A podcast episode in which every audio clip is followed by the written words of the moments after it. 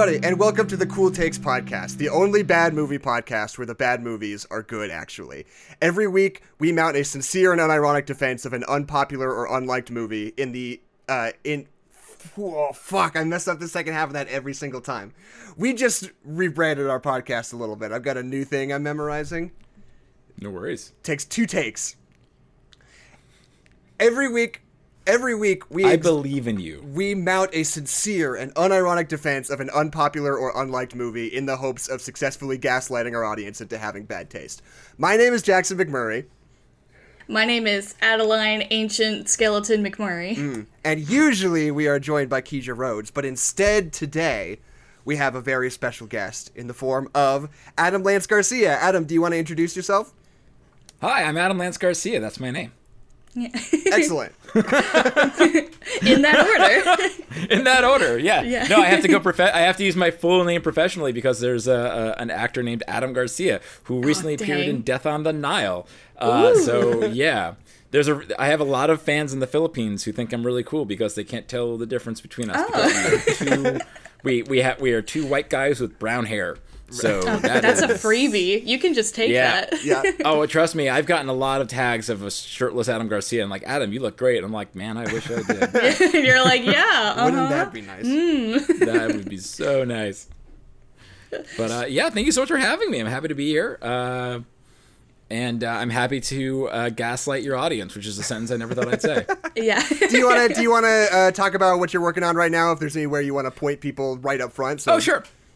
Yeah.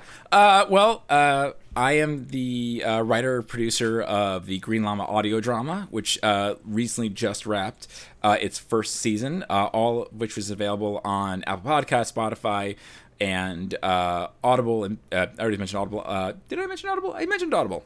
Now I did. But it's on uh, basically every podcast format. It is a full cast audio drama based on a Buddhist superhero from the 1940s. Uh, I've been writing the character for well over a decade now uh, in prose and now in uh, radio fo- uh, format because I wanted to do what the original creator did. The original creator uh, did prose. I wanted to do prose. He did radio dramas. I wanted to do radio dramas. Uh, it's really exciting. The finale is uh, produced in Dolby Atmos for a fully immersive experience.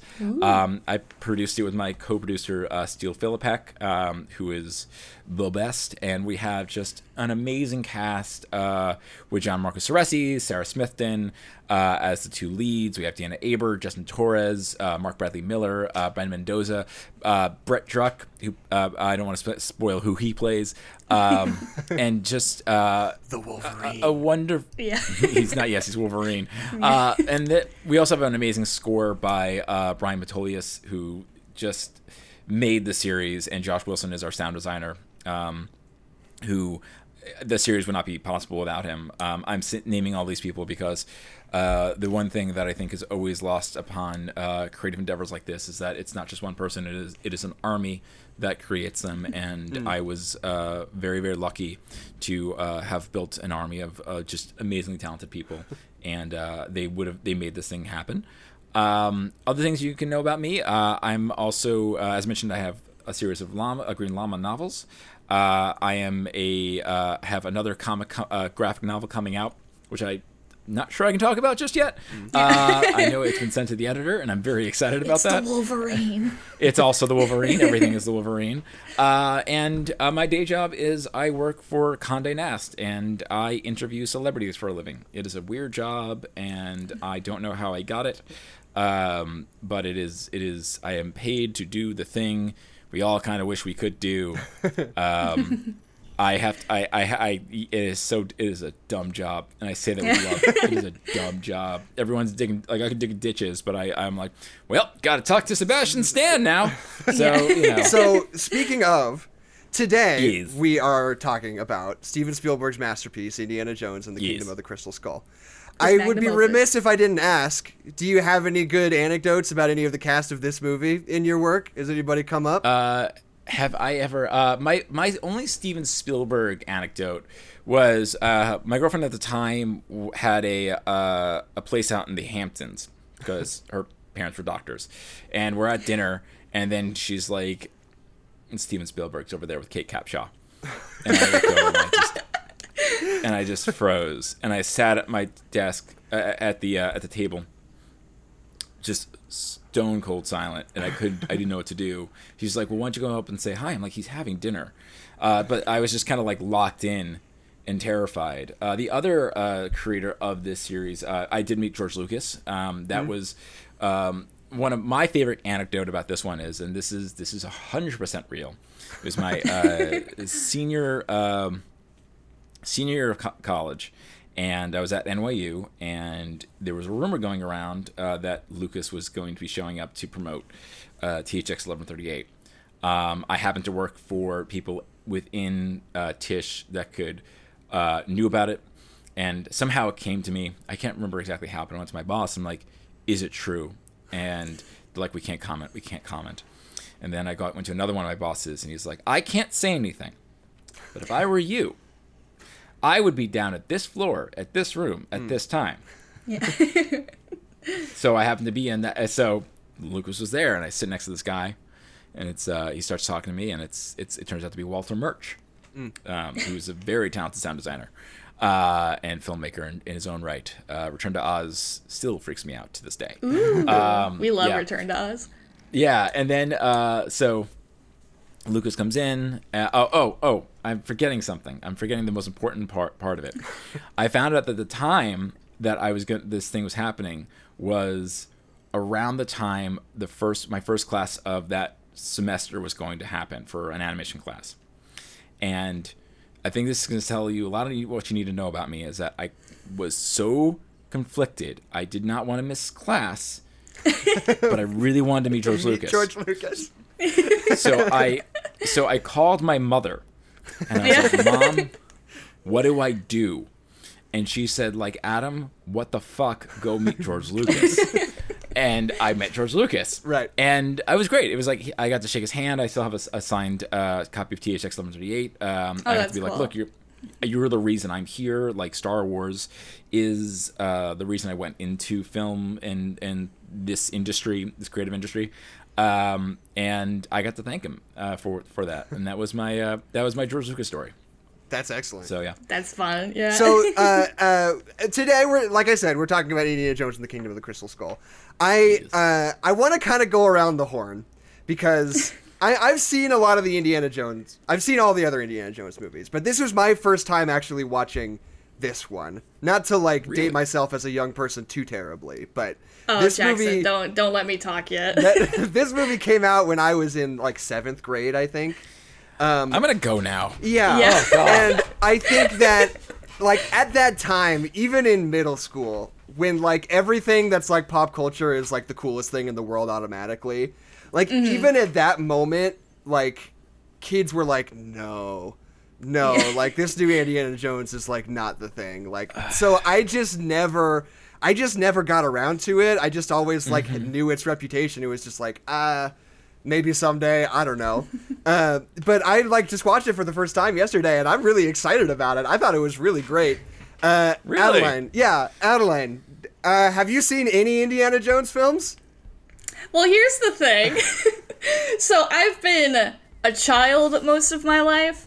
Uh, and when you're a child and they're like, so here's this very fun movie, you've been to the ride at Disneyland, you love it. Uh, but this movie has A, a bunch of spiders in it, and B, people's faces get melted and they get impaled on stuff. So little Adeline was not having it with the Indiana Jones films. I could not handle them. So that I just like went about my life with just like this blind spot of not seeing the Indiana Jones films and I haven't like corrected it yet. So this is the first Indiana Jones film that I've ever sat down and watched. and is I mean it's pretty good. I see I see why people like it. But it's I'm just looking over your face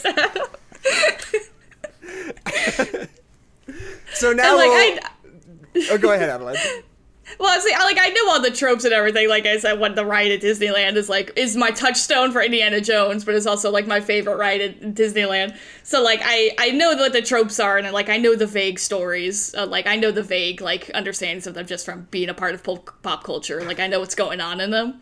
But yeah, this is the first time I've ever like actually sat down and watched an Indiana, Jones movie, and it's the one that everybody hates and says is bad. So it'll be interesting. It'll be an interesting conversation. So Adam, this was your this was your choice. This was your when we when we asked you to come on the podcast, we asked you to pick out something that you know that was thought of as an unliked movie that you wanted to come defend.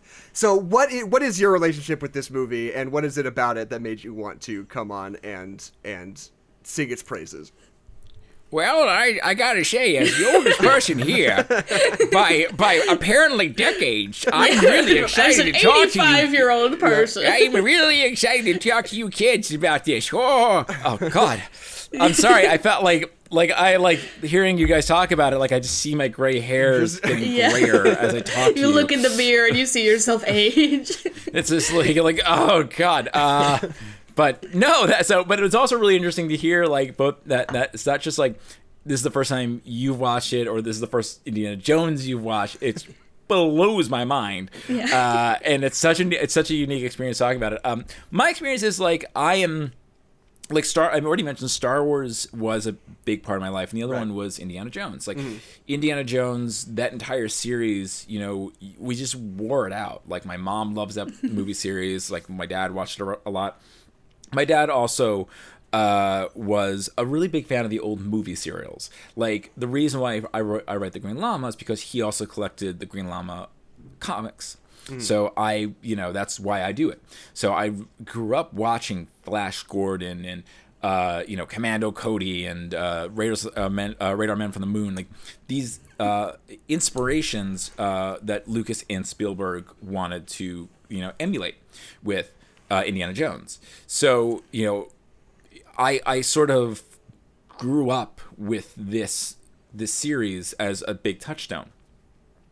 And you know, so when the the new one came out when I when I was in my twenties, um, um, I was very excited. Like here's here's a new Indiana Jones, and you know I liked um, you know it was an interesting that it was like he was playing his age because like Right. you know uh, digital technology to de-age really wasn't that uh, big of a thing at that point.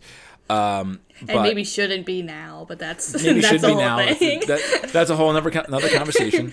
Um, but what was really interesting is that also my um, you know the main crux of this story is ancient aliens, and Right. my dad loved reading about and i don't necessarily think he believed it but i have no i, I can't ask him uh, but I, i'm pretty sure he just found it kind of funny and interesting Right. but that's what i'm telling myself uh, so i grew up with um, a lot of the ancient alien ideas around me so you know i my relationship to this film is i love indiana jones as a character and watching this movie at the time, uh, Indiana Jones and Mutt, who, uh, his son, are roughly the same age my dad and I were at the time.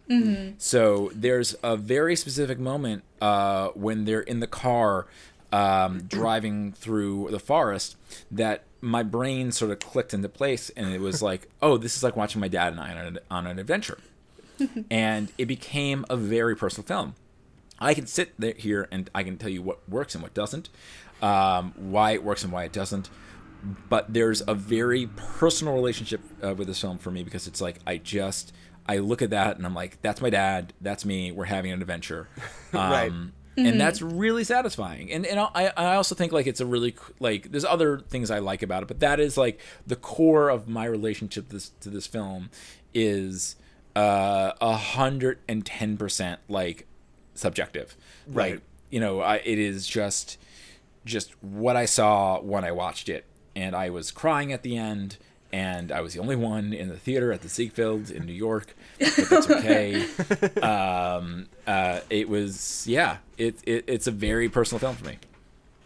And I'm, you know, a lot of what we try to talk about on this podcast is sort of like taking the, because a lot of what we try to do is we try to like deconstruct these ideas of like talking about like what movies are good and what movies are bad, and Yeah. like finding people who can really passionately stand up for movies that are like bad movies. And it's you know, and it can kind of take two different forms in the sense that Right. like we did an episode about Matrix Reloaded where I was like, let me explain to you why Matrix Reloaded is great. Like I just my fucking like Yeah. point by point deal about why it's incredible. And sometimes it, it's less like that, and sometimes it's just more like it just hit me at the right time, and I don't know, it just works on me. And like those things are like equally valid like ways to watch uh, uh, a movie like this. I think that like I mean, talking about my own experience when this was a kid, it was it's such a bizarre thing because you know I don't know. It's I was in eighth grade I think, and it was like eh, obviously like everybody around you is just like regurgitating opinions their parents have most likely. Yeah. But like all I ever heard about was like there's fucking aliens in it. And like it, like they just ruined it. Like I don't know, like it's it is so ridiculous. you get to the fridge at one point, and you're like, and I was like, I don't know, that sounds dumb. It sounds lame. I don't know, but like it's such a bizarre thing. I've been thinking a lot about the difference between sort of like the fantastical elements of Indiana Jones as they exist always. I mean, every mm-hmm. one of these movies has like a very obvious, very clear, like fantastical sort of like fantasy element to him. And what it is about the alien element of this movie specifically that I almost just without even thinking about it used the word alienated, but uh, alienated like audiences so much, like as opposed to the Judeo-Christian God melting people's faces. Like what? Like I wonder what it is about Yeah. those two things that like they will buy one but they won't buy the other. And I'm I don't have a good answer. It's just fascinating to me. Yeah. Yeah, it, it's it's weird because it's like again, like I I was kind of willing to accept the whole ancient alien thing. It's just Right. like yeah, it's like there there you go. It's just like okay, well if you're gonna like, is that any more implausible than like a cup that can give you immortal life? Right. Because Yeah. you know some guy you know because Jesus bled on it, or is it any more implausible than stones that glow and like uh, a guy's heart, get ripped yeah. out and like the Kali Ma, right? And like you know, is that any more implausible than like uh, an alien? I think um, I, I think it's just because like there's a couple of reasons why. I think it, it didn't like connect with audiences like again like you don't have that basis like I did with like ancient Right. aliens was a thing. And I want to be also very clear before like and please do not take this out of context. Like I don't think ancient aliens are a thing. I do think that, Yeah. I, I like I, I would like to believe that there's life and more life in the universe. There's too much space for there not to be uh, something else out there. Um, but I don't. I, I'm not like sitting here like no. Seriously, but it's uh, the pyramids were made by aliens. I do not think that. Um, Yeah, but that's I- like the I- hardest way like thing about consuming this movie today is that like we've all kind of universally agreed that that is a bad take. Yeah, that really that- do- it really doesn't uh, shine light on uh, ancient people of color very well. So it's got it's a bad take. Yeah. We can all agree it's a bad take. But I like Yeah. the way can this movie on. kind of sidesteps Yeah. that because there's that moment where they find the artifacts. They're like, these are artifacts from It's every everybody. culture. they Uh. taught everybody how to farm, not just brown people. Yeah. You're like, okay, sure, fine, whatever. yeah, yeah. so it, yeah, it, it's it's just it's a weird like I think, um, maybe the way that the information was sort of like doled out in the uh, the film was not as successful as say what's done in Last Crusade or Right. Temple of Doom or even uh, Raiders of the Lost Ark. Um, and the structure of the film is a, is a little off. Um, but I think that's um, I think it's just like yeah, it's just like for a big part of it is like the uh, the ark, the the cup of Christ, and uh, even like the uh, Shankara stones. They're all based on something that a large portion of people have been grown up, grown up to believe. Right. You know, there there are issues with Temple of Doom, and that's a different discussion. Uh, but like at least with Raiders of the Lost Ark and you know uh, Last Crusade, these are things that like um, American audiences, for the most part, sort of have in their brains because Right. of the, the the way they grew up. Um, whereas Ancient Aliens is sort of like it's asking you to accept aliens, also that aliens uh, were uh, ancient, and also this uh, this this crys- this a crystal skull. So it, it's like it's it's multiple levels. It's a, almost like um, it's like if it, if it was like one thing, it will be like I think it would be Right. like oh this is just ancient aliens, and then like but it's like there's levels upon levels upon levels that you have to sort of accept. And, And, there's uh, skulls, they're alive, and they're talking to Indiana Jones. then they all fuse back into one regular alien. There's just like too many bullets on the list for me, like just Yeah. accept it. Yeah, I think it's like they sort of. um Again, like I, this is weird that I, I'm here to defend this movie, but I'm also sort of critiquing it. I think that's actually, and this Well, is of discussion. I had last night. Like, it- it's important to like like be aware of like. I- I'll put it this way: we're so used to having things be like it's the best film or it's the worst film. Right. It's the best TV series, and that's how like social media sort of had us define uh, how we discuss uh, everything, Mm. uh, for whether it be politics or or, or uh, cinema. Um, Right. And in this case, it's like, look, I I can acknowledge all this film's flaws. I still love it Yeah, absolutely. Um, yeah so like i think like um you know like with the for example let's just use last crusade which uh Adeline, I know you have not seen, uh, but spoilers. Um, spoilers for, for for an excellent movie. Uh, but basically, like it is, they're looking for the cup of Christ. They're looking for the Holy Grail, and they find the Holy Grail, and it works exactly like the way you think it, like they say it's going to. Right. And and that's it's a very straight line. It's a very straight line from like this is the initial concept to this is what happens. Same thing with the the Raiders of the Lost Ark. Right. Like they're looking for the Lost Ark, they find it, it works the way you expect it to yeah.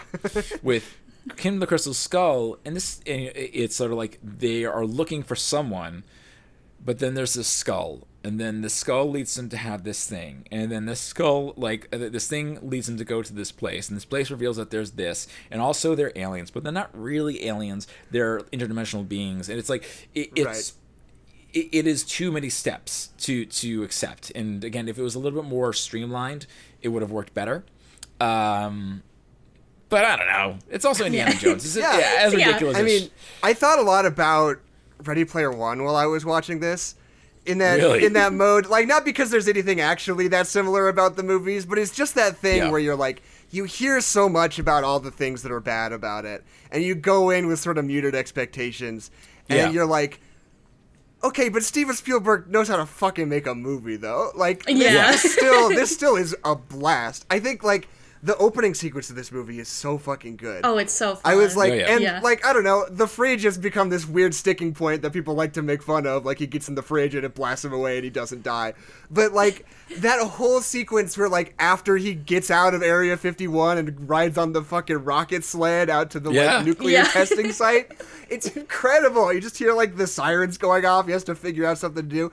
Like, and it's, so good. I think part of the thing, there are a lot. If this movie feels a lot more kind of elevated than the other ones, they're Oh, just yeah. driving off waterfalls. He gets in the fridge and goes away, and like, I think that it, which I almost wonder, like, it makes me wonder if this were like something else, if this were like some other movie and it was marketed as like sort of a wink wink sort of like almost parody of Indiana Ah, Jones. yeah, mhm. Like I wonder if people would have accepted it a little bit more because like it's weird because it feels like they're trying to play up that he's older now and Yeah. you should be like he's more fragile, he can't take it like he used to. But then they pair that with him doing the most ridiculous things he's ever done and like Yeah. not being visibly injured by being blasted by a nuclear explosion in a fridge.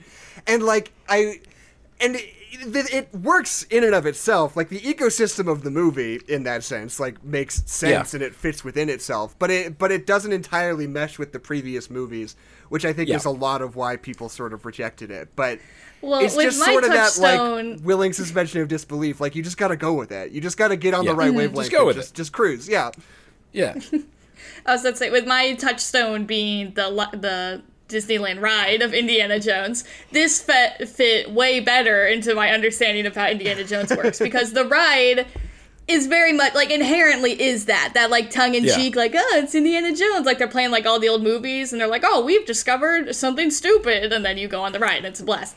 And it's Yeah. like so like and i knew like the silly parts of indiana jones are like the parts that you see like in gifs and stuff and they're like oh the indiana jones look it's silly. So like all of that stuff all that parts of it i like know and are familiar with. So then going into the movie when it's like oh there's a there's a bunch of teens in a car and they're russians and he says i like ike and stuff like that.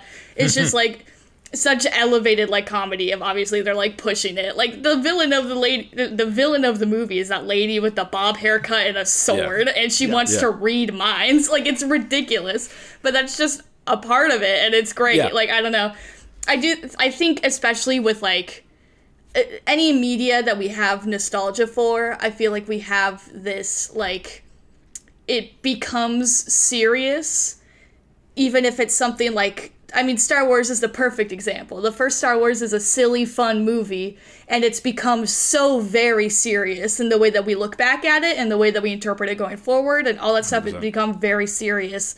And I think about Thor too. One of my biggest criticisms of the old Thor movies before Ragnarok is that they're so serious and Thor is mm. maybe the silliest Marvel character that there is and they don't let him be silly till Ragnarok and Ragnarok is amazing. So it's like I always want things to embrace like genuine silliness and the way that it shows up naturally. Like I think them kind of like embracing the silliness of Indiana Jones is really nice and doesn't seem that weird. It feels like it still fits in what Yeah. Indiana Jones is supposed to be without having like this serious like oh we have to go on an adventure and we have to find the thing and we have to blah blah blah and it's the blood of Christ like that kind of stuff. Yeah, yeah, it, it, and there's so many different things about it because like, uh, like one thing that I really do love about this film, just from a basic concept, like I really like the idea of aging heroes.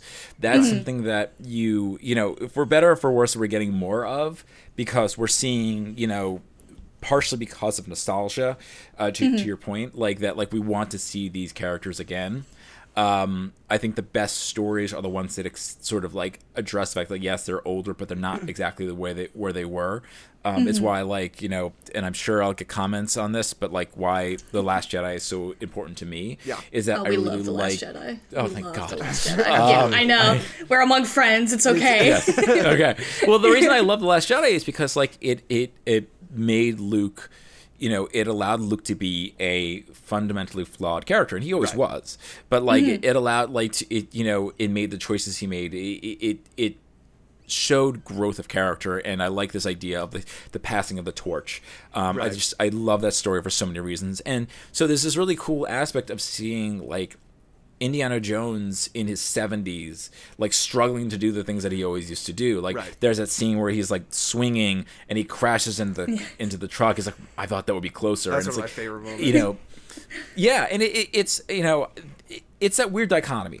So it's to your point of like things being silly. It's um, you know, it, it's always like Indiana Jones has always been silly, but this is also silly in a way that's addressing this character's age and hi- how he is evolved, and that makes him fallible, and that's kind of hard to see. Uh, you know, it's hard to see your heroes be fallible. Right. Um, I'd argue that like that's what makes stories actually worth telling when you actually see fallibility. There is something you know to be said about the the great damn hero, but like the reason why some of the Daniel Craig films are really great, like Skyfall is amazing, and even Right. No Time to Die has a lot of really good elements in it.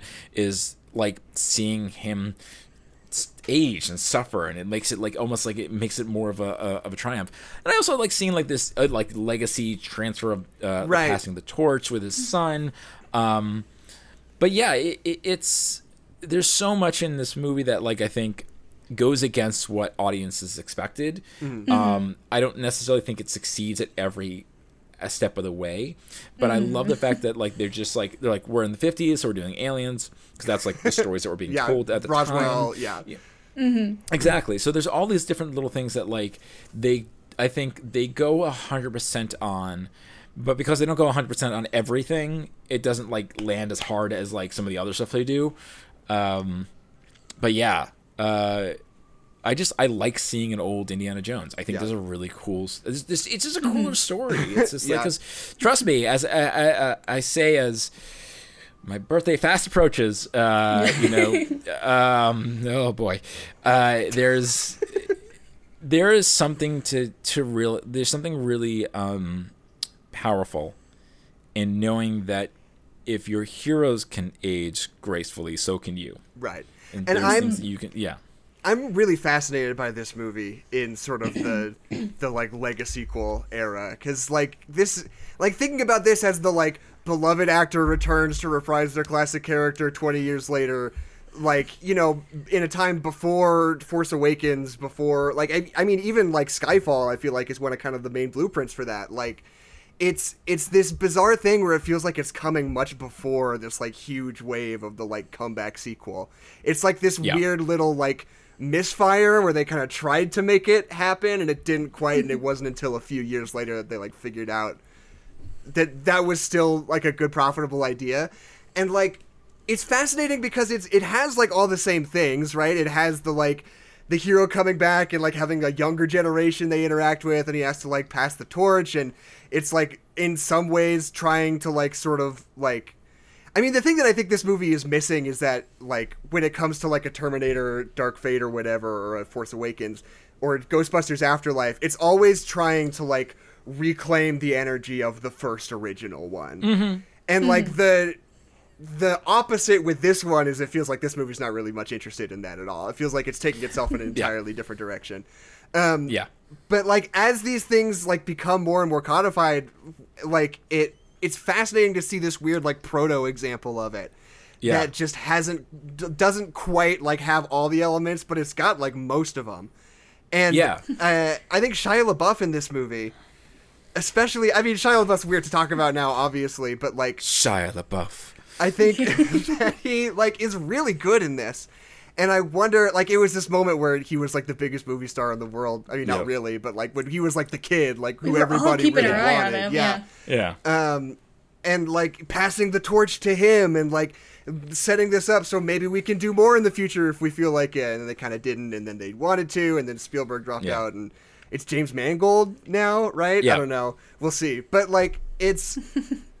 I'm I'm so fascinated looking at this in 2022, like seeing sort of what it has wrought and like Yeah. the ways in which it it like is and isn't like a harbinger of of what is to come. Yeah. And, and to that point, it's like what's interesting about it is like you br- raise this like how the Force Awakens, which is a film that I really enjoy, Yeah. but it is basically a retread of A New Hope, Right. You know, um, and how uh, there's this sort of uh, in, in Ghostbusters Afterlife, which I think is three quarters of a pretty good film. Then it just kind of doubles down on like like being like let's just remake the original and just Right. have the original thing happen again. Um, you know, there's this idea of both like taking the things too seriously that came before and like let's just remake it. Right. Um, what's weird about Kingdom of the Crystal Skull is that like t- you're correct. Like it's like it doesn't want to recreate the first films. It's Right. like what's the next step? What that's the thing that interests me a lot. Like with these sort of films, it's like you know. You know, screw what came before. Like, let- let's just move forward. Let's move on forward.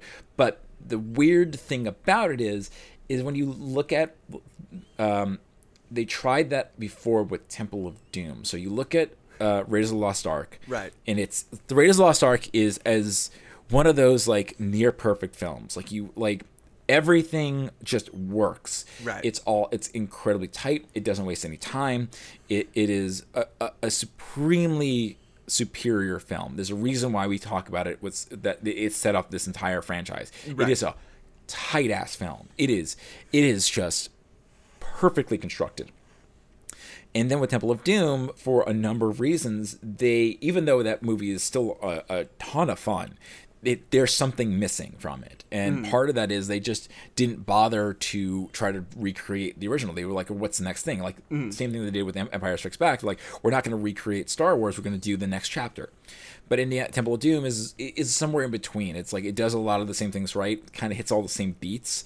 Um, at least uh, action beats that run at the same time, but something's off. So then they do Last Crusade, which is basically structurally and in tone much more similar to Raiders of the Lost Ark. In some capacity, they kind of like overcompensate, and it's a little, uh, it's lighter and funnier than Raiders of the Lost Ark. So uh, Temple of Doom has this thing where if you look at it in the way it's constructed and like just the act beats and everything, it is very similar to Last Crusade and Raiders of the Lost Ark because that's what they realized what worked. That sort of structure. right. Um, and but again, they sort of like have this sense of like, well, we're not going to do what we did before. We're going to try something new. And there's that sort of 50 50 percent. Like they they are they under they figured out what the formula was, but they started mixing it in, and they don't really go. And I know I've said this a couple times already. It's like they just don't go 100 percent 100 percent on everything. Right. And I think that's part of what's the problem. So it's like it do- it's not a a, a requel like Force Awakens. It's Right. not exact reboot, a remake of what we saw before. um, but it has a lot of the. It, it's playing the same music, um, but it, it, the the lyrics are different. So that's like the weird thing about it. It's like it, it it's you know, for better or for worse, I think a lot uh, Hollywood has learned all the wrong and right lessons from Kingdom of the Crystal Skull. It's just like they just want to we like, and I think that's like again why the Last Jedi is so good is because like it's like yeah, it, it is in very in many ways very similar to Empire Strikes Back, but it's like thematically similar to Empire Strikes Back. It's like what's the next chapter? Right. How do you how do you like? It, it's not let's recreate what we saw before. It's well, why did this movie work? And it's because it challenged your understanding of the actor of, of the characters and the actors, and they moved it forward. Um, and I don't think there's enough of that in Kingdom of the Crystal Skull. It sounds weird. I, I came out here to praise it, and I feel like all I'm doing is criticizing it. I mean, we Uh, do that but all no, the 'cause time, it- though. Yeah, we, we, we like we start out we're like this is great and we're excited to talk about it but like part of the way that at least adeline and i like synthesize these things we were like growing up together is always like well okay so like i would have changed this and this wasn't as good but Yeah. like it comes from a place of like we always say whenever we walk out of a movie if we walk out and we just start like criticizing it immediately it means that we really liked it and if we walk Yeah. out Yep. we're like well it was good how they it's like that was a terrible movie like it's always They, you did. can always wasn't- tell they didn't do it. it's yeah. an inverse reaction to how much we liked it when we walk out of the theater yeah, I get that. I like that. Uh, but yeah, and it's like it's it's interesting, like just thematically, like it, it, how relatively little it seems like the movie bothers to like comment on Indiana Jones's like age, like in the in the. Over like over the course of the story, like obviously you know it's like he has a kid now, and it's like oh I'm not as young as I used to be, like that kind of thing. But like the story isn't very much about like him aging or like getting out of it. And like he finds his son and mm-hmm. you know metatextually we know it's the like passing of the torch like they want Shia LaBeouf to be the star. But like at the end of the movie he's still pretty much just doing him. Like there's not a lot of Yeah. commentary mm-hmm. on him actually aging. They're kind of just trying to be like here we go again like here here he mm-hmm. is he's back your favorite guy doing the same old thing he's a little older now but you know he's still He's the still raring to assistant go. dean now. yeah Yeah, um, I don't get that part. but at the end when Mutt becomes the assistant dean oh, the Mutt mud becomes Oh, it. no, oh, wait. I thought because no, Indiana Jones is Indiana, junior right Yeah, Indiana totally Jones becomes this, the dean. So he's like a professor. He gets invested by investigated by the FBI, so they fire him. When that gets all cleared up, they make him the assistant dean. I guess it's fine. I totally got It's confused unfair, because I wasn't thinking that Indiana Jones was junior. So when they said when they put junior on the door, I was like, Shia LaBeouf, he finished school and now he's the dean. I thought that's what they were going for, but that clearly doesn't make any sense. I don't know why. you I forgot that. Last Crusade. Like the whole thing in Last Crusade is like Yeah. Junior. Junior, yeah. Go to school. Yeah. I just didn't. I And the didn't dog, even Indiana. Didn't even interrogate that thought until just now. I was like, oh, I'm an absolute fool. Of course, Shia LaBeouf was Oh, not I- the assistant. I'm I'm judging you silently. there we go. See, I absolutely adore the like very opening, the very very opening scene of this movie where you have the teens and the, the hot rod like racing with the army guys because it's so it's just like 50s Americana. Yeah, let's go. 50s. Like uh, we are shit, yeah. Yeah, j- uh, absolutely Spielberg shit. They're like girls, and they've got they've got high ponytails, and they're all wearing like the little jackets, and they've got like sunglasses. There's a lot of greasers in this movie, but they're just like, yeah, it's the '50s. There's the military, and you're like, oh, Americana, U.S. military, and then they're all Russian, and they shoot down a bunch of guys. Like it's such a fun. Quick heel turn, like based on this total like goofy, cheesy, like you think it's gonna be like, oh, so we're doing Grease, and then it's like, no, we're doing a Russian spy thing. It's so much fun. And that's, Yeah. you know, the way that they choose to write this movie. I mean, like, the obvious thing is, like, all the original ones all took place in the 40s. It's all, like, Nazis and it's World War II stuff. But, mm-hmm. like, as they're trying to, like, move this thing forward, I think, like, the alien thing sort of makes a lot of sense to me, at least, because it's, like, just the cultural difference between, like, what kinds of things people were thinking mm-hmm. about in the 40s as opposed Right. to the 50s, you know? Oh, it's wildly different. in the 40s, wildly. you know, they're commenting on like the weird Nazi spiritualism and like, you know, I don't know, I don't know, I should look into it, but like how much is actually real and how much is actually rumor of like Hitler having, you know, like magicians or whatever. But it was like very much a thing you like commented upon and like heard about, which is like Mm-hmm. not the same cultural milieu in the 50s when like things are very different like the bad guys are different the problems are different and like you're not thinking about like spiritualism and like you know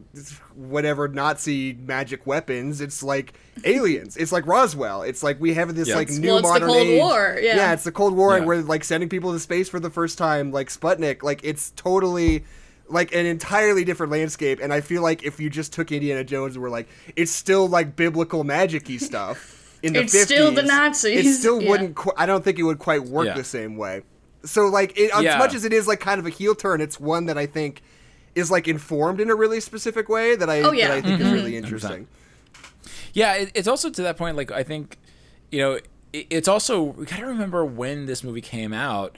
It's like the I. It was not. It was like what, like 10, 12 years after the uh, the fall of the Berlin Wall. Right. Um, I, I, I can't remember exactly when this movie came out. Now it's it's bl- I'm blanking on it. Um, 2008, I believe. 2008 yeah. So it's like it's about 18 years 20 years after the the fall of the berlin, berlin wall. Um you know at that time uh communism was no longer a threat you know? Right. it was it, it was also like the idea of russia as a as uh, an antagonist was no longer a threat right Oh boy, nervous laughter. Um, so, um, so, but it, and there's also the aspect of like communism as a threat. Right. Was is didn't didn't age in the same way that Nazis as a threat. Uh, Right. Have and and should have stares angrily at the Republican Party. Um, uh, you know, I it's this idea of you know, like Nazis were a, like I remember I think it was like Spielberg who even said it. It was like the bet the, the only thing that Hitler really gave us is like a pure evil that you will Right. always have. Like this character is just you know, there's like there's no like you you take a look at what he and the Nazis did, it's unquestionably evil. Right. Um, it is it is murder by the millions. It is a war that you know uh, left you know just completely reshaped the world. Uh, that left millions dead just in the war itself, not even counting the crimes that they committed. It's an easy understanding of good versus evil. Right. With communism, uh, at least i even the Reds, like um, you look at the Red Scare and how that was portrayed in, in America, and like how that was that was not okay. Right. It's a bit more of a of a of a blurry ground. Totally. You know, it, it is it is a gray middle area uh, that is like yeah, like you know, Russians weren't exactly the, the the USSR wasn't exactly the best in the world. There's Right. a lot of things that they did that were unforgivable. Um, but also the things that America did to In- uh, like in you know, retaliation yeah in retaliation were not okay. So you know the, you don't have that sort of clear defined villain in the way that you have with the Nazis. But to your point, like you know, it would have made no sense for it to be the Nazis in this movie, right uh, because it's like the fifties. Like this is this is when you do it. You do the com. You, you do. Uh, you know, you you do the Soviet Union. You have them be the villain because that's who the villain would be. You have aliens because that's what we were watching in the atomic age. Right. That's the 1950s. It's all appropriate for the era, um, but it is you know, I think a big part of it is because Indiana Jones was so associated with punching Nazis and always punch Nazis. Um, it had that sort of that that sort of there's a bit of a dissonance because like you expect the character to do A and he's doing mm-hmm. C. He's not even doing B. He's doing C. Right. So mm-hmm. for you know. communism. Yeah, and it's Yeah. this interesting thing because I think a lot about like I mean I don't know it's sort of a trite internet observation to make now, but the whole like Raiders of the Lost Ark like he doesn't actually do anything. Like the movie plays out the same way, like whether or not Indiana Jones does what he does, right? Like the Nazis get the get the ark and explode Yeah. themselves. So you're like, okay, I guess, which is you know kind of a criticism and kind of not, but like it it reminds me of the end of this movie too, where it's kind of like it there's this sort of like awkward dynamic in these Indiana Jones movies where he sort of can like knows when to step back and let the bad guys just destroy themselves, you know? Explode, like he yeah. lets them drink from the cup, he lets them, you know, open the lost ark, he lets them interface with the aliens or whatever and like meet their own end, you know, which I think is really mm. fascinating because I don't know about a lot of other like stories that kind of function that way, where you sort of like Right. just step back and let the bad guy get what they want and let them destroy themselves with it, and Yeah. like just seeing it happen to to Cate Blanchett in this movie, like it just that was like the one moment where I felt like I was like, this really like feels of a piece with the other Indiana Jones movies in a way that this Yeah. movie doesn't always, but like that moment in particular, like it makes you just suddenly realize you're like, oh yeah, he does do that all the time. Like this is a total Yeah. Indiana Jones thing. 100. percent And but it just it speaks to this like we were talking about with like the USSR and like the the uh uh like the the use of the villain in this story. It's it's a little bit interesting how they you know it's not like they team up but they do kind of like stand in the same room together and learn about something together at the Right. end like there's not like Multiple a times. yeah really. like it's not like obviously they're opposed to each other but they're not nazis he's not like actively Yeah. making sure he's like taking him down whenever he can like there are there are times in this movie where they kind of like are on the same page at least a little bit trying to like learn something together even if you know right afterwards they're gonna go go back at it but Yeah. uh it's It's also like Mac was also like kind of confusing. Like, right yeah you know, it's that like, whole yeah, thing. Yeah. Yeah. But it's like, yeah, I mean, I don't know. I just think it speaks to sort of the the the slightly more gray nature of the of the, the you know conflict we're engaging with. It's like Yeah. he's not just a double agent who was actually evil. It's like, oh, he w- was, but then he wasn't. And then at the end, like Indy's just like, I don't even fucking know anymore. But he still like kind of tries to save him because they have a relationship. But it just feels like Yeah. it, it's saying mm-hmm. just like. I don't even know anymore, man. Like we can figure it out later. Like yeah. let's. Just... I mean, like, because he hasn't really done anything. Yeah. Like, they've just been like following Indiana Jones around. Is like what they've been doing. Right. They haven't Yeah. been like t- killing people. They've just been following Mr. Jones. Yeah, because it, it and it's weird because like with with uh, going like to that Mac thing, it's like what's weird is like you think of like Elsa in uh Last Crusade, which again spoilers uh for the film that you should have watched. it's so good. Um, like she is, you know. She is an ally who turns out to be uh, a, who double crosses Right. uh, Indy in um, the Last Crusade, and with uh, with Mac, it's sort of like that. Like he double crosses him in the middle, in the beginning of the movie. Okay, fine, and then he sticks around throughout the entire story. And then he's like, he double crossed, and then he's like, no, but I'm actually like, I'm I'm CIA. Like I was just lying. It's just like, eh. like just just pick a lane, pick a Right. lane. It's like you know, um, I think that like, I, and I, I think it has to do with the fact that like, eh, of the four films uh, so far, I think uh, Raiders of the Lost Ark and Last Crusade, they really knew exactly what they wanted to do with the movie. Like they knew what their story was in a it to a very deep level. And Temple of Doom and Kingdom of, Kingdom of the Crystal Skull sort of like are parallel in my mind because you can kind of get a sense that they didn't know exactly what they wanted the film to be about. I think uh, Crystal Skull kind of suffers from that like you know not um, they just didn't they weren't as uh, clear as to what the story needed to be. So there's all these like great set pieces, all these great like villains. Like Cate Blanchett's amazing as always. Um, you know, there's like uh, there's these moments are just like that is just a really cool sequence. Like the opening sequence is a lot of fun. Uh, even like the the chase of the forest is a lot of fun. Um, the ants are so fire cool. ants. I love Um, the Oh yeah, ant the fire sequence. ants. the fire ants yeah like um all these like even like just seeing marion again like all these things are really exciting yeah like the chase through like um uh, uh marshall college like all of that's Right. really fun that one's really fun. Yeah. Want to know what I learned? uh, Uh, apparently, one of those yes. kids in there is Chet Hanks. that, Yep. that was just fun, fun to observe.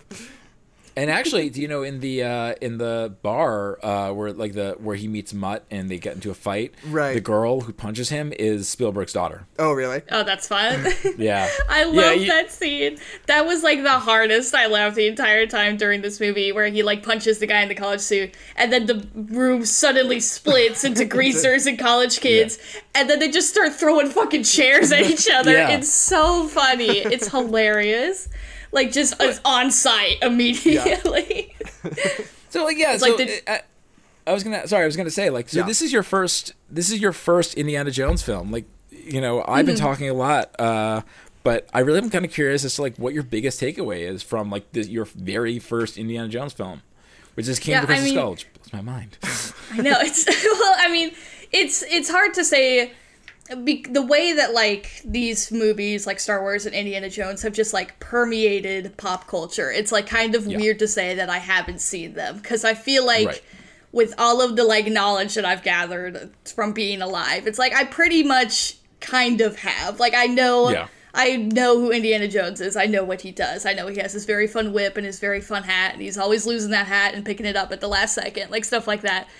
And I think because so much of those tropes are kind of like inseparable from the character, I feel like you mm-hmm. get so much of that in the movie. I mean, like all Right. those like episodes, like oh, there's a fun chase on a motorcycle, and they're in the jungle, and they're sword fighting on trucks, and they're like oh, Right. there's these ancient temples and all this stuff. Like it feels like it very much like hits on the staples of what you understand Indiana Jones to be, even as it's doing this kind of like reboot thing that we've been talking about. Right. Like it's still it's still Indiana Jones. Like it still like hits those staples of what it's supposed to be. So I think I don't know. It's definitely a weird first impression, but it's like also not a first impression if that makes any sense. No, I, I get that because I was. Uh, that's similar to my experience with like Die Hard. Like I, my first Mm-hmm. Die Hard was uh, uh, the third one, uh, Die Hard with a Vengeance, Right. and I love that movie. Yeah. I love that movie, and I, uh, I legit got the. Um, I bought Die Hard on Blu-ray years ago now, and I popped it in and I was gonna watch it, and about midway through I realized like I've never seen this movie. You didn't I was even like- I realize was you hadn't seen it. I yeah, I was so certain that I loved Die Hard because it's such a Yeah. part of the cultural zeitgeist. Right. That I was like, I, well, clearly I've seen it. I love the third one, um, and like halfway through, I was like, like I was like, I've never seen this movie. Right. I'm having a great time and I'm really enjoying it. Mm-hmm. But I've never ever seen it, and I like, and I've Yeah, yeah. it multiple times since. Uh, but that first experience was like, it was, it's weird, and that's like something that like to your own experience that's really you know unique about cinema and unique about movies Mm-hmm. is that um just or way pop culture sort of evolved uh and and its ubiquity it's like you can know something and have never seen it Yeah. you know Mm-hmm. like you know people know who darth vader is and they've never seen a star wars film like they know who baby yeah, yoda is at seven year this olds know who Darth Vader is. Like yeah. it, it so yeah so it's like to, to sort of it, i find that interesting also like with your experience of watching this movie for the first time enjoying it uh, but partially because all these things that you know of indiana jones were ingrained in your brain from the the live show from all the little like you know the tropes that you grew up with um, yeah it's, that's fascinating It's Absolutely really fascinating. yeah. I'm a I'm a Well- school bus driver. That's my my day job. and when I drive those elementary schoolers around, and I as I like listen to their conversations, like they are they are clued in. And I'm sure you know all of us are the same way to a certain extent. Like we were really little, but they're like clued into pop Yeah. culture in ways that don't make any sense at all to Yeah. me. Because like they'll like The talk weird, about like, bits they'll and talk about bites, like yeah. Squid Game. Like I'll hear them like talking about Squid Game all the time, and every time I'm like, "You guys, have you guys seen Squid Game?" They're like, "No." There was one kid who only knew Squid Game from the Roblox game. Yep. That is apparently a big deal among like kids right now. But like, Mm-hmm. and they just talk about these things like around Halloween. They all talk about Freddy and Jason and stuff, and I'm always like, "Do you like know what that is?" And they're like, "Yeah, Freddy gets in your dreams and kills you." And they're like, "Have you seen the movie?" And it's like, uh, "No." I'm seven. Of course, I haven't So seen the movie. Yeah. But like, just these things like just happen, and like you know, and Yeah. you know, I mean, I don't know. Star Wars is less weird. Like kids can watch Star Wars, kids watch Star Wars, but like there mm-hmm. are Yeah. things like that that just like get in you somehow that you like don't even mm-hmm. have a say over and like you have kids on the bus talking about squid game like every day for weeks even though they have Yeah. little to no understanding of like why that show is good or like what is it. yeah, they like get it. yeah They just don't know. yeah. I mean, it's there's so many movies in the world and there's just only going to be more. I always kind of I need I part of it is being a young person, the amount of movies I've seen versus someone who's been on the planet longer is obviously less movies than them. Yeah, like- that's exactly true. Yeah, I've seen I've seen all of the movies. Yeah, just know, like I've seen every movie. That's what I do. I go, sorry, I like my, my hackles go up a little bit when somebody's like, You haven't seen that? And it's like, Yeah, because there's 10 billion movies Yeah. that we all like kind of agree that you need to see. And there's so many of them.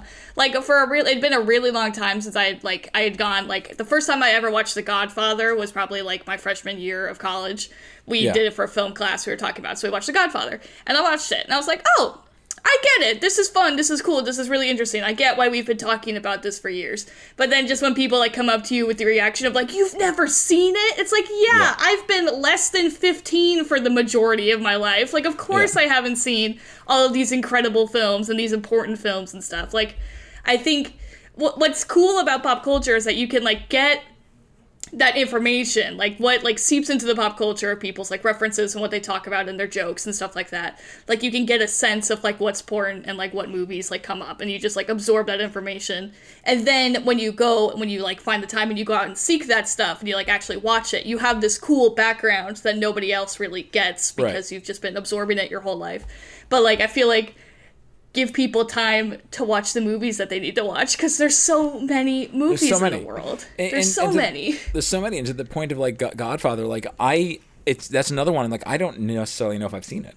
Like I, Mm-hmm, exactly. I, I, de- I definitely want to. I, I know I want to sit down and watch it, but, but like I went to Mm-hmm. film school, so it's like we talked about it a shit ton. We saw a shit ton Mm-hmm. of clips going like every. We had classes about like why this film is great. So I'm, I'm I must have. pretty. right? I must have seen. I, I know I must have seen it, but like I don't know, and I, I'm I'm convinced I don't think I've seen it in its entirety. Right. But I know Mm-hmm. what happens in it, and it's just weird. It's like I can acknowledge, like, yes, this is a really good movie. I understand why it's really good.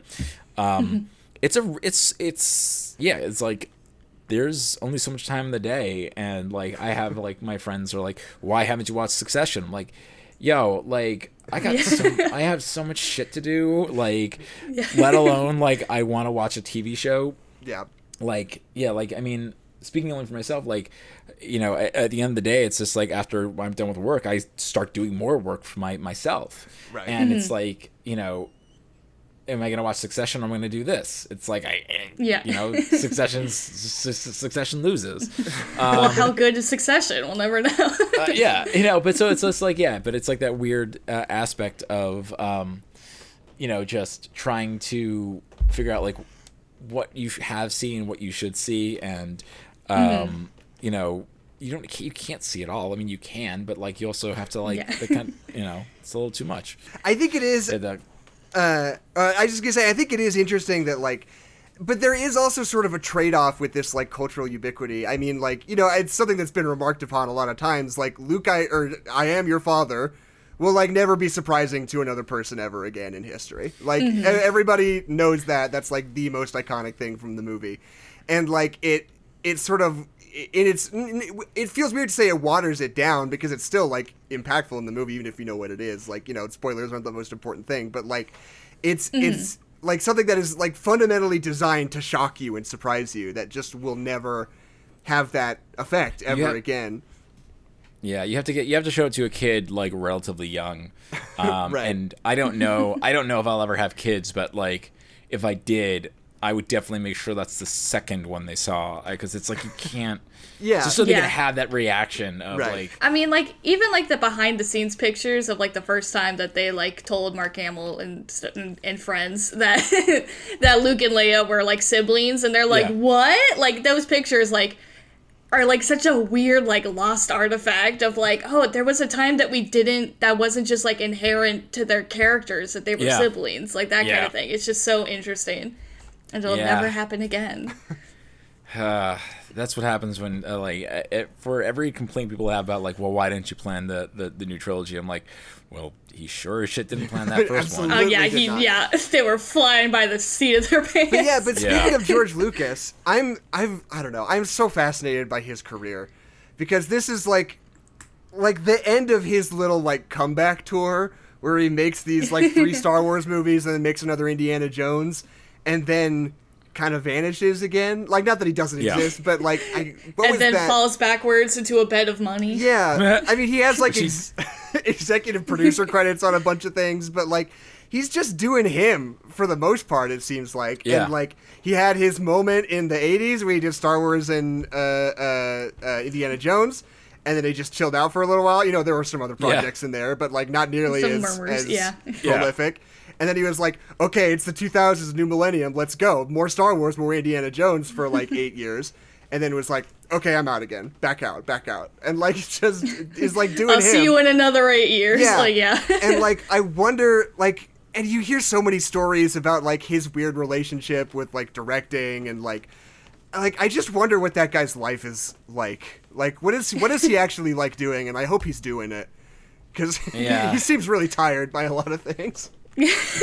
yeah, it's it's interesting. Like like it's thinking about like Lucas because especially during that era, it's like he did come out with like a lot of things that you know, like as someone who was called a prequel defender, a George Lucas apologist uh, growing up, Right. um, you know, it's like what's interesting is like um, how derided those films were Right. at the time. Like the only one that like anyone liked at the time, uh, or at least the vast majority of people liked at the time, was uh, the Revenge of the Sith. Right. And that was because like that's what everyone wanted.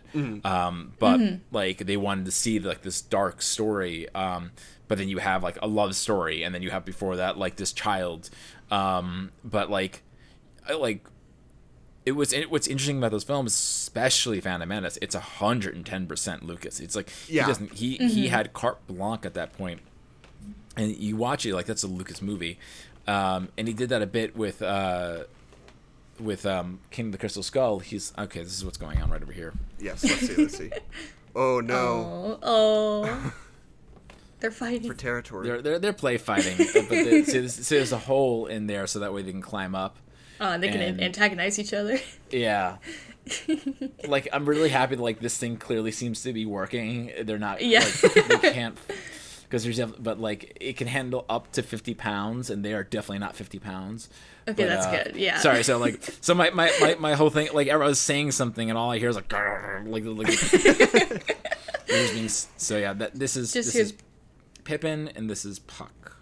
Hi, Pippin, ooh, I like hi. that. Pippin and Puck. Puck. Uh, his full name is Puck Christopher Noodles, and that's Pippin Thomas Copperfield. Mm. Um, Lots of. Good, I And- love the the assonance. It's a good mouthfeel. Yeah, you. It, Yeah. it, it has it has a good mouthfeel, uh, but yeah, uh, he's our old man baby, and he's our our, our, our second. Um, but they're but they're not brothers, but they're brothers. They're they're adopted Yeah. brothers. They're so that's what I that, so I, I I got like it was just like a moment of like I can't not address the fact that like cannot you cats are just like completely distracting me as I'm talking. I'm like, what what was I even saying? Like George Lucas, like right? I'm like, like there's also birds outside, so they're just like. You just hear a cat fall out the window. You're Yeah. Uh, no, so uh, what I was saying is like with, with Lucas, like uh, the in maybe this might give you a good edit point, um, but with the you know prequels and Kingdom of the Crystal Skull, like they're hundred percent like Lucas stories, and you know I I think that's something that's missing a lot from a lot of filmmakers today, where I think I have I overall enjoy Marvel, but my biggest issue with Marvel is that they play very much into what the audience wants. Mm-hmm. And mm-hmm. while that can be satisfying in the moment, I think the movies that stand the test of time the ones that challenge the audience, mm-hmm. the ones that make you think about it. So, you know, you can look at the Kingdom of the Crystal Skull and be like, yeah, it's not the best Indiana Jones film, but at the same time, you know, they tried, they swung, and they were like, "Look, we're not, we're going to tell the story that we want to tell with Indiana Jones. It didn't s- 100% succeed, but it's still, you know, it is George Lucas and Spielberg's vision, and that is something you don't get anymore. You don't get Right. enough of, um, because like you know, you look at like what's happening with um, Marvel, even like with, to a degree with Star Wars, where like let, what's the audience wants? Let's let's satisfy them. Um, but like some of the best, the, the best movies are the ones that, that are from the, the filmmaker's heart. Those Yeah. are the, always the best ones, and that this is Absolutely. Crystal Skull is, is closer to that than, um, you know, any any like you know as as fun as Spider Man No Way Home is like, you know, that's a hundred percent like here's nostalgia. You asked for it. Like, aren't you excited? You wanted it. We Don't did you love it. We It looked looked at your dope. Christmas list and we got Yeah. you exactly what you wrote Yeah. down. Nothing Yeah. else. and and it's like to that point, it's like you know, I uh like you know my girlfriend's getting me something. I have no idea what it is. Uh, I think it's gonna probably be a birthday gift at this point, where it's like I have no idea what it is. It's not something I've asked for, but I'm more excited about that Oh, than absolutely. anything that like I actually was like, oh wow, I, yeah, I wanted this. Now I have it. Right.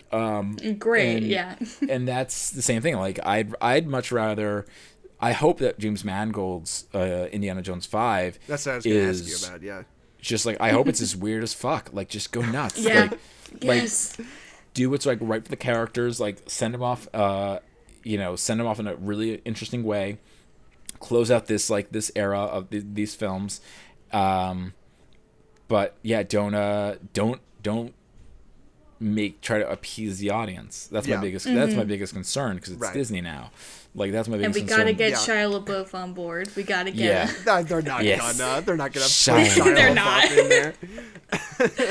It would. I, I would. I would say maybe a cameo, and I think that would be hilarious. But there's no way that they're getting on him. yeah. I um, I think that like, I don't know. I'm so curious, like, what James Mangold, Indiana Jones looks like, because like, Yeah. as much as I like James Mangold and I really like a lot of his movies, he doesn't struck strike me as a guy who's in charge of like a rip roaring good time. You know, like he's not. He's not like the most like energetic filmmaker. Like, I wonder what that's gonna look like.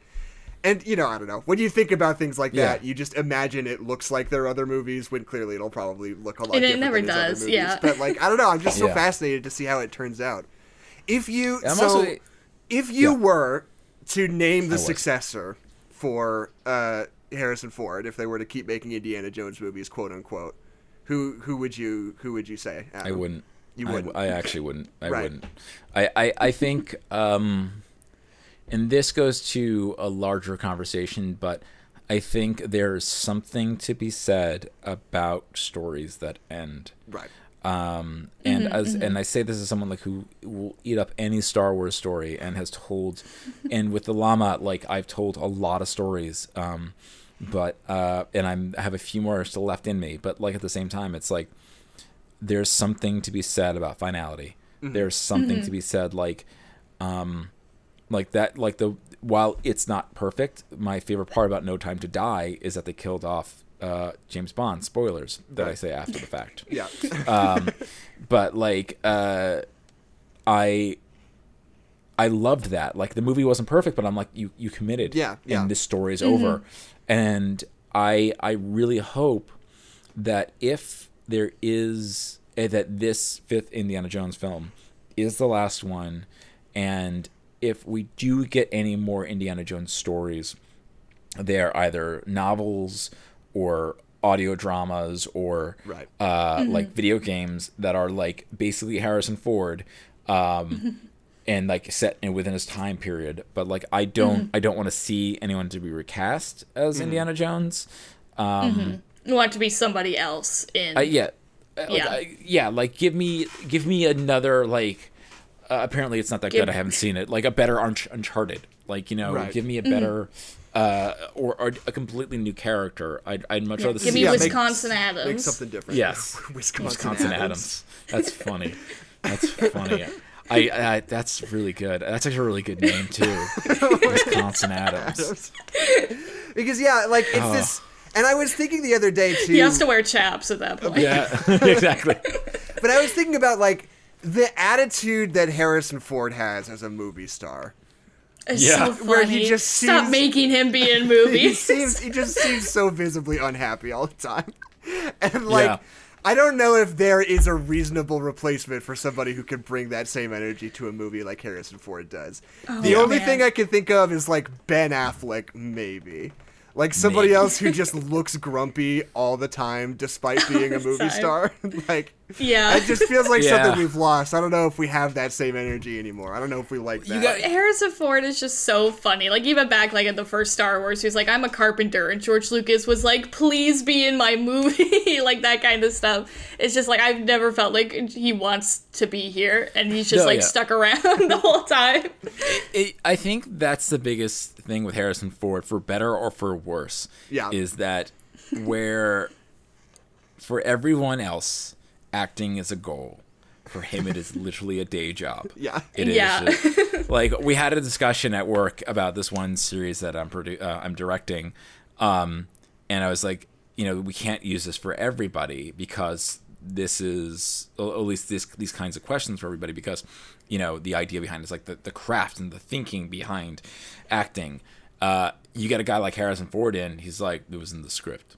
Right. Like, yeah. why did you make this choice? Because that's what the script said. Um, so, uh, what? How did you get your character? Like, well, the character was supposed to do this, so it did that. Yeah. Cool. Like, yeah, yeah. So I, I, that's the biggest thing. Like, you have to remember, like, yeah, with Harrison Ford, it's a it's a job, and he is very happy to get paid. And that's the maybe he'll magic of fly it. plane. Like yeah. and Yeah. somehow it works. Somehow that's incredible. Like you're just like I w- and mm-hmm. Yeah. the United States for 30 years was like we're going to go see him save the president Yeah. or whatever three times a year. Like we're we're we're here for it. yep. Great Such stuff. a yeah. God, what a lucky guy.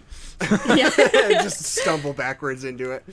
Uh, I wish I could do something that I was good at for a lot of money and then just be like, turn my brain off at the end of the day. Be like, I don't have to think about this anymore. Yeah. I can think about woodworking. so uh, as as we start to wrap up, I think, do we have any final thoughts? I mean, we we sort of spun out a little bit, like not as much actual Crystal Skull talk, but like Yeah. I think like Conceptually, this, yeah. this movie, I think, like, I think a lot of people get really hung up on some of the things that don't matter as much.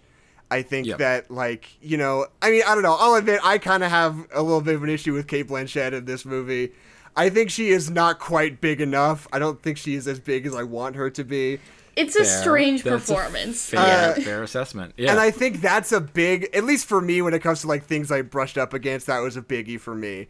But I also think like this is as much the the best way I can think of, like even like a a, a lower tier Spielberg movie. Whenever I walk out of a Spielberg movie, I'm just like, what a what a, what a picture! Like that is like such. Yeah. I just, like, yeah, yeah, yeah. The movies. Like I got, I get Yeah. it. Like this guy knows what he's fucking doing, and like I ah, think Cinema. all of the action sequences in this movie are so great, and like oh, they Yeah. really are. Especially in like the time we live right now where it's like every action sequence in a marvel movie is like storyboarded three years ago and like just done in front of a green screen like all these bits like the bit where john hurt like puts the skull down in front of the ants and makes this like ring of ants yeah. that Yeah. and you just saw this guy get like skeletonized by ants a second ago Yeah. so you got the two of them like fighting in this like ring of ants i think is so incredible It's and so like cool. this movie like delivers on that like over and over and Yeah. over and over again.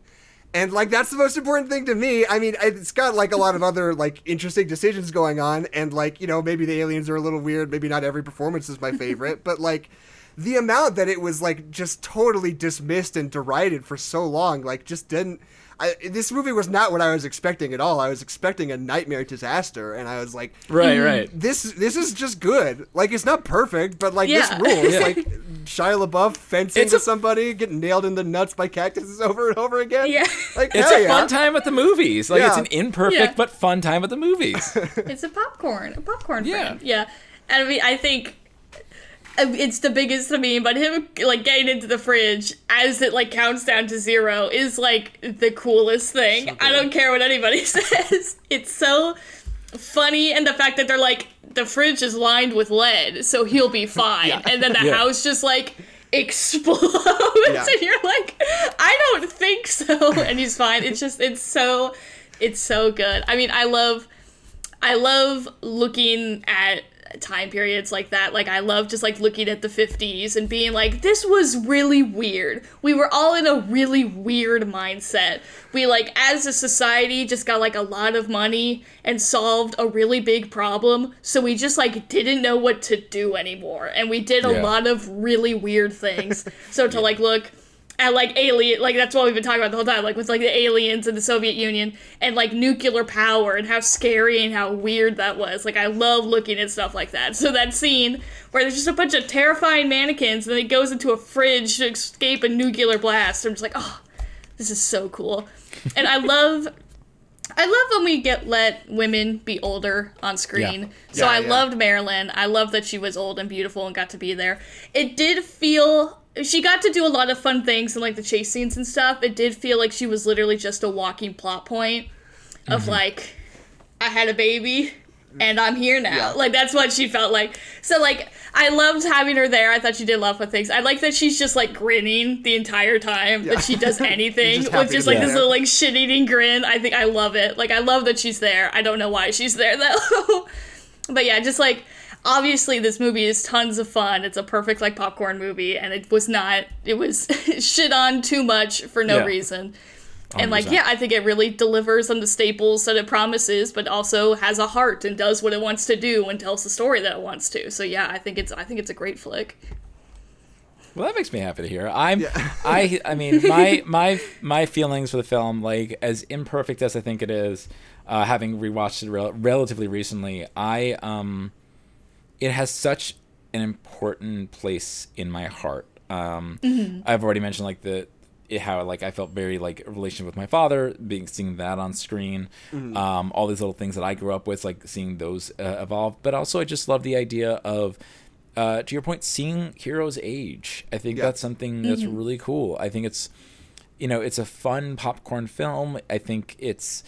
It's just cool to go on an adventure again with Indiana Jones, and I'd much Yeah. rather, I'd much rather a mediocre Indiana Jones film over a great Marvel film any day because it's just like it's just so much fun being with this character. He's so unique and so um unparalleled. Like there's no one like him. Like every everything like they try to do from like Chris Pratt in Jurassic World and all these other various things that um we've seen since like even Uncharted and Right. you know Tomb Raider, et cetera, et cetera, et cetera. Like they're all in Indiana Jones's shadow. Right. I think that you know I, I think that the entire franchise is um, exemplifies what uh, Lucas and Spielberg were really good at, um, and I don't really think anyone else has been able to mi- uh, mimic, which is like they said. We love these things growing up. We love these movie series. We love these ideas. We love these kind of characters. How can we make it true for kids today? Right. and they and they did it. And and like there's a reason why you know you can like we still talk about indiana jones you know basically 40 years later.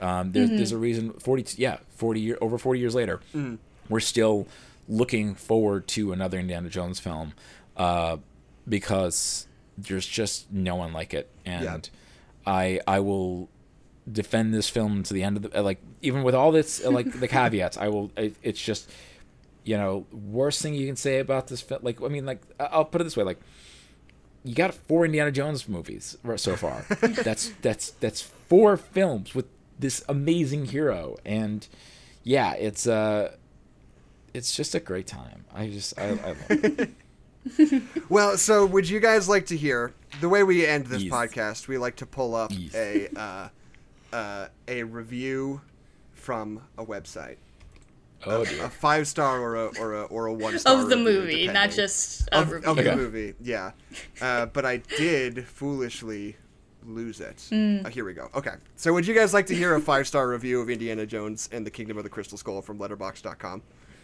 yes I please would. So this person gives the movie five stars, and they say, "It's a damn good movie.